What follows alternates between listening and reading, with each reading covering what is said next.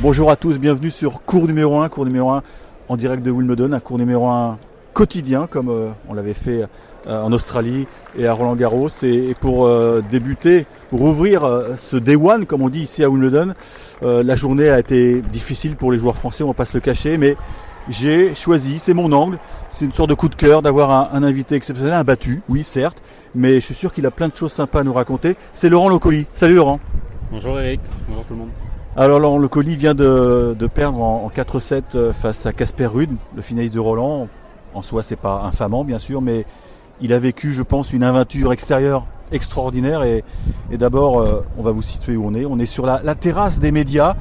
Euh, dans ce, club qui est juste magnifique parce que tout est vert, tout est fleuri. C'est d'ailleurs j'ai envie de demander à Laurent ce qu'il pense, ce qu'il voit, qu'il puisse décrire aux auditeurs ce qu'il voit. On est entre euh, on est entre le cours numéro 1 et le et le cours central avec euh, les matchs qui sont en train de se jouer sur les, sur les cours annexes entre les deux. Comme l'a si bien dit Eric, c'est, tout est fleuri. Il y a les, les fleurs qui sont à, à l'effigie de Wimbledon avec du violet, du vert, du blanc et, et on sent vraiment euh, l'ambiance d'un grand chelem euh, si particulier parce que tout le monde joue en blanc, euh, c'est très très classe et on sent le, on sent qu'il se passe quelque chose. Il y a une, une atmosphère, une ambiance qui, se, qui se dégage franchement et, et c'est magnifique moi pour moi qui découvre ce, ce grand chelem parce que c'est le premier que je, que je fais. J'ai adoré, j'ai adoré jouer ce grand chelem. Il a adoré chaque minute. Alors, s'il est là, à mes côtés, c'est parce qu'il a franchi les qualifs. Alors, vous, vous êtes des spécialistes hein, à cours numéro 1, vous savez que les qualifs ne se déroulent pas sur le site du All England Club. Ça n'a rien à voir. Roehampton, c'est pas du tout la même carte postale. C'est quoi C'est quoi? Parce que moi, je suis jamais allé personnellement. Ce n'est pas une carte postale, ça, je vous le confirme. Après, il y a eu beaucoup d'efforts de fait, il faut le reconnaître, par rapport à ce qu'on me décrivait par le, passé. Euh, il y a eu euh, à l'époque, c'était 12 euh, ou 13 terrains qui étaient vraiment mis euh, d'affilée euh, les uns à côté des autres. Là, il y a eu un effort de fait. Il y a des tribunes, il y a, il y a, des, plus gros cours. le service est meilleur aussi. Mais après, c'est vraiment quelque chose qui est mis de manière éphémère. Donc, une fois que les qualifs sont finis, c'est circuler, il n'y a plus rien à voir. Tout le monde va à Wimbledon et puis c'est fini. Donc, on n'a pas vraiment l'impression de jouer les qualifs d'un grand chelem en fait. C'est ce que j'avais dit à mon entraîneur en arrivant.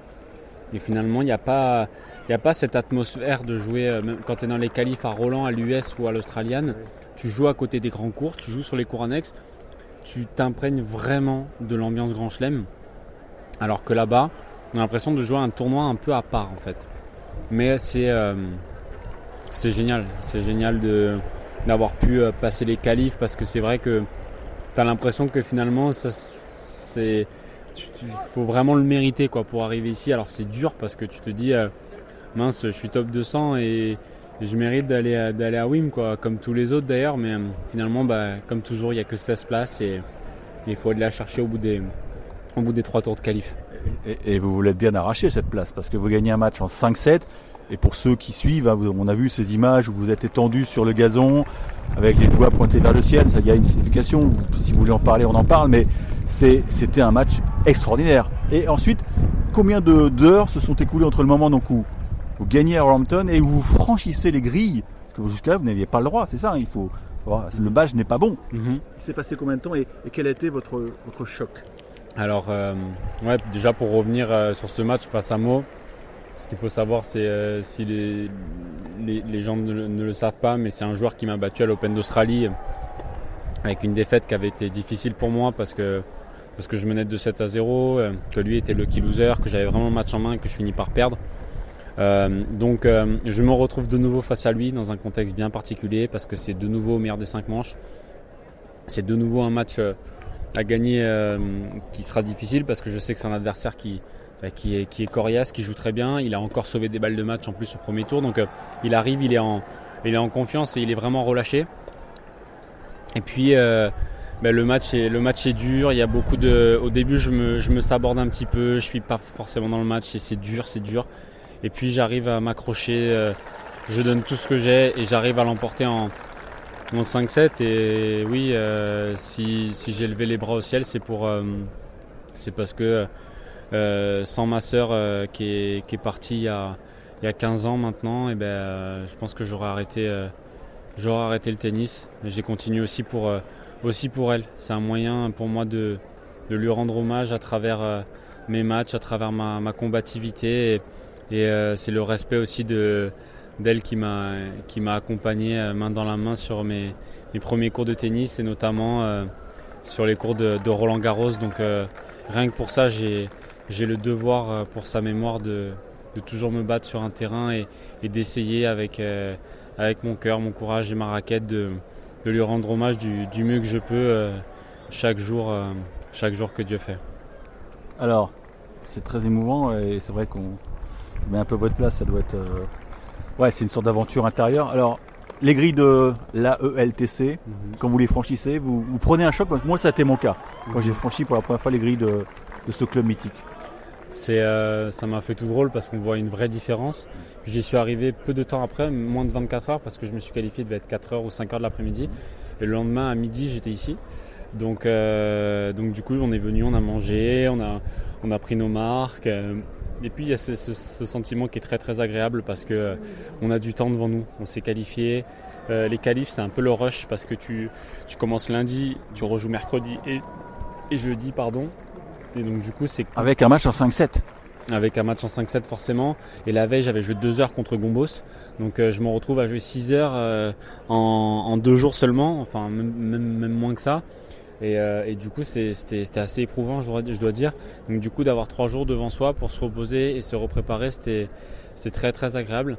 Mais euh, encore une fois, j'étais très euh, très content de pouvoir arriver ici parce que tu sens vraiment, tu te dis ça y est, j'y suis, je suis à Wimbledon, euh, je vais faire euh, mon premier grand chelem euh, dans un, dans un tableau ici et, j'ai envie d'aller plus loin en fait. Tu as envie que l'aventure ne s'arrête pas. Voilà, c'est surtout ça. Et vous visitez, non? Vous, allez voir les vous avez le droit de voir les vestiaires des stars ou pas?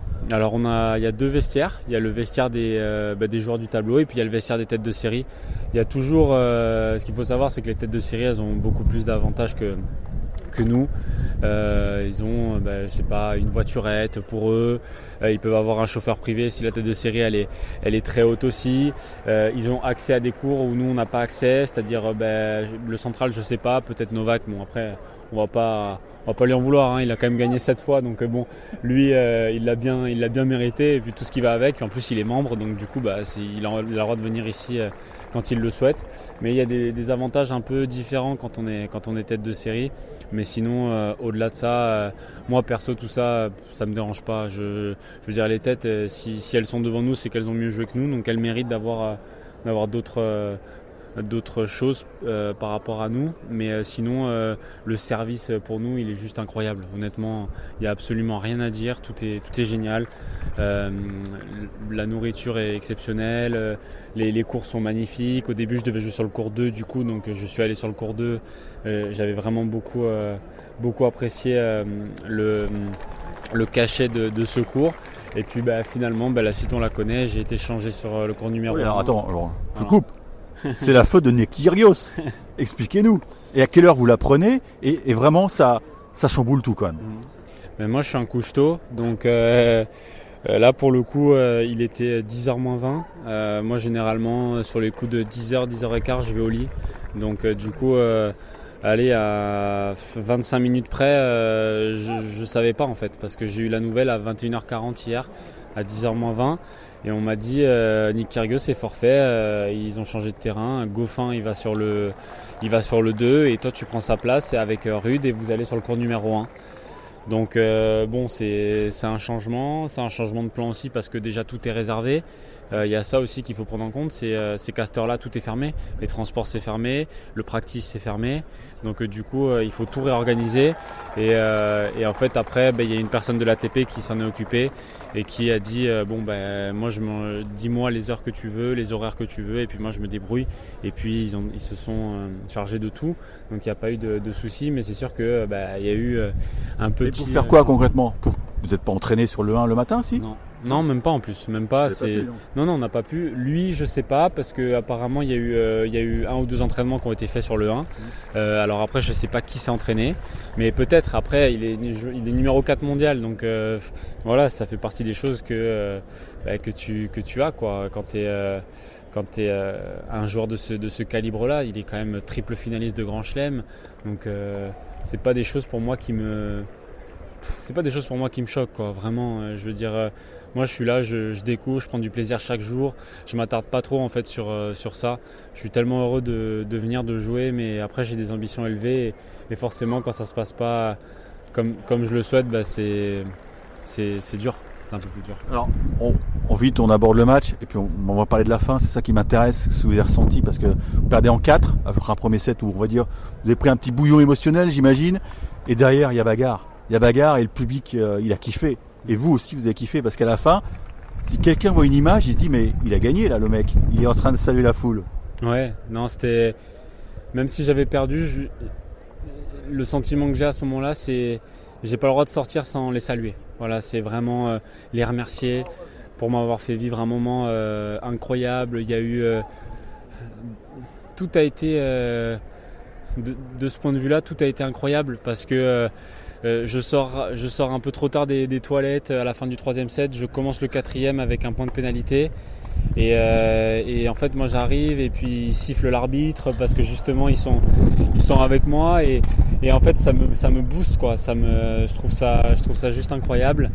Et, euh, et je me suis vraiment dit que j'avais, j'avais pas le droit de pas les saluer, j'avais pas le droit de pas être à fond avec eux. Euh, et de leur rendre du mieux que je peux. Et puis après, euh, bon, il y a eu aussi ce petit service à la cuillère à un moment. J'ai essayé en fait par moment de, prendre du plaisir en restant évidemment dans la performance sans que ça impacte sur, ma performance. Mais euh, c'est vrai que des fois les services à la cuillère c'est un peu à double tranchant. Des fois ça peut être bien apprécié, des fois non. Et là, bah, tout le monde a rigolé, tout le monde, enfin, il y avait une super ambiance. Les gens étaient là pour se détendre, les gens étaient là pour voir du beau tennis j'ai essayé de leur proposer le, mieux que j'ai pu euh, euh, et, forcément j'ai des regrets parce que j'aurais profondément aimé gagner ce match. Malheureusement c'est pas pas le cas. Il va falloir euh, travailler avec mon coach, travailler avec mes coachs parce qu'il y en avait deux. Il y avait Martin, il y avait Lio qui était là pour moi donc je les remercie aussi de leur bah, de leur aide au quotidien parce que c'est aussi grâce à eux, surtout grâce à eux où j'en j'en suis là aujourd'hui parce que bah, quand ils m'ont récupéré, il y avait plus grand monde qui voulait de moi. Quoi, pour, euh, Oui, oui. Parce qu'il y a un moment, Laurent, il faut le dire, hein, même si euh, on sait que le, on a des passionnés qui nous écoutent, il y a un moment, vous n'aviez plus de classement. Vous n'étiez plus joueur professionnel. Mmh. Non, j'étais plus joueur professionnel. Euh, j'étais en dehors des radars. je, pour moi, c'était devenu, c'était devenu plus comme un. C'était même plus un rêve en fait. Pour moi, c'était fini. C'était, j'avais rangé les raquettes, j'avais, j'avais tout arrêté. Je m'étais dit que de toute façon. C'était trop dur. C'était trop dur. C'était trop dur. Mon corps, il voulait plus. Ma tête, elle voulait plus. Euh, euh, j'avais ce, désir aussi de, me rapprocher des miens. Et puis, euh, bah, petit à petit, ça a commencé à, me manquer. Ça a commencé à, à revenir. J'entraînais un jeune qui était monté 900 ou 800e mondial, Lisandre Rodriguez qui est, qui est, de Corse comme moi. Donc je l'ai entraîné pendant plusieurs mois. Et, euh, en fait, euh, de manière un peu anodine, je me suis inscrit sur un, sur un futur à Monastir euh, au début avec lui en double. Et puis je lui ai demandé si ça le dérangeait si je faisais le simple. Il m'a dit que non. Et en fait, quand j'ai rejoué, c'est, c'est un peu revenu d'un coup en fait. Et en fait, à partir de ce moment, sans trop savoir pourquoi, euh, la nuit, j'ai commencé à faire des crises de panique en fait et j'ai commencé à angoisser parce que, je, me disais que, que j'allais me réveiller à 40 ans avec les plus gros regrets de ma vie. Et, euh, je, commençais à plus endormir la nuit, à, avoir des, énormes sueurs froides, à vraiment, ça m'a pris un peu d'un coup comme ça. Et c'est là où j'ai compris que, que j'en avais pas fini avec ce sport et qu'il allait falloir euh, repartir. Après, c'est toujours pareil quand tu reprends il y a beaucoup de gens qui doutent, il y a peu de gens qui croient en toi, euh, t'es pas aidé. Euh. La seule chose que je regrette dans ce sport, euh, c'est la différence qu'il peut y avoir au niveau des aides. Selon, selon, ton, selon ton pédigré, quand tu reprends, tu veux reprendre une carrière, des fois, toi aussi, tu aimerais bien avoir un petit coup de pouce, quoi, une petite, une petite wildcard, un, un, petit peu de, un petit peu de soutien. Et, et ça, c'est, ça c'est, c'est, délicat. Moi, j'ai eu des moments j'ai eu des moments aussi difficiles, j'en ai jamais trop trop parlé parce que moi je suis pas quelqu'un qui, qui, euh, qui, se lamente, qui pleurniche, etc. Mais, mais ce que je peux dire aujourd'hui sans, euh, sans, sans, trop viser les personnes concernées, c'est que j'ai pas eu les mêmes aides que tout le monde. Et surtout euh, quand, je, quand, je suis parti, quand je suis parti de la fédération, j'ai pas eu de, bourse, j'ai pas eu ce que ce à quoi j'avais droit au final. J'ai pas eu tout ça.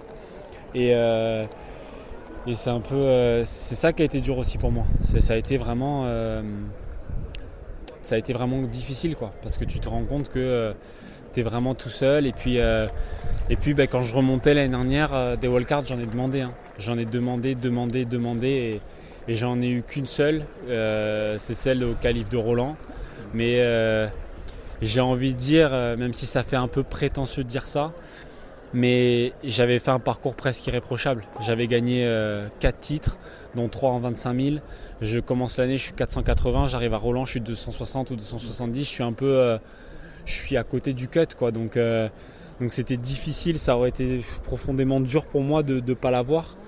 Mais après, voilà, il faut accepter aussi qu'il y a aussi les jeunes derrière qui poussent, qui jouent bien, qui qui font leur petit bonhomme de chemin. En fait, je dis pas que euh, je dis pas que les jeunes ne le méritent pas. C'est pas ce que je dis, tu vois, parce qu'ils méritent. Ils font des parcours euh, vraiment exceptionnels. On en voit.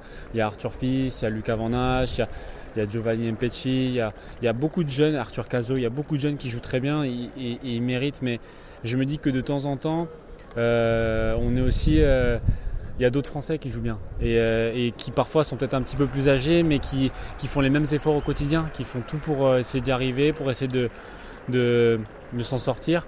Et, euh, et, eux aussi, de temps en temps, il faudrait essayer de leur donner un petit coup de pouce. Quoi. Moi, c'est ça le message que j'ai envie de, faire passer aujourd'hui. C'est pas, moi, je suis pas quelqu'un de, je suis pas quelqu'un de rancunier. J'ai pas, j'ai pas eu cette mentalité-là. Je l'aurai jamais, je pense. Mais je pense que des fois, il faut savoir aussi s'asseoir autour d'une table et essayer de prendre des décisions aussi euh, pour tout le monde. Voilà. C'est euh, juste le petit message que je voulais euh, faire passer. Merci Laurent, c'était une belle leçon de vie et je suis sûr qu'on vous retrouvera dans le tableau final de l'US Open. C'était la fin de cette première carte postale. C'est peut-être curieux de faire un focus sur un garçon qui a été éliminé dès le premier tour, mais je pense vraiment que ça, ça, ça en valait la peine. J'espère que ça vous a plu. On se retrouve demain pour le Day 2, pour la carte postale du Day 2, avec encore beaucoup de Français sur les cours parce que euh, la nuit est arrivée vite à Wimbledon. Il y a eu beaucoup de matchs interrompus ou même reportés. Ciao, ciao RMC, cours numéro 1.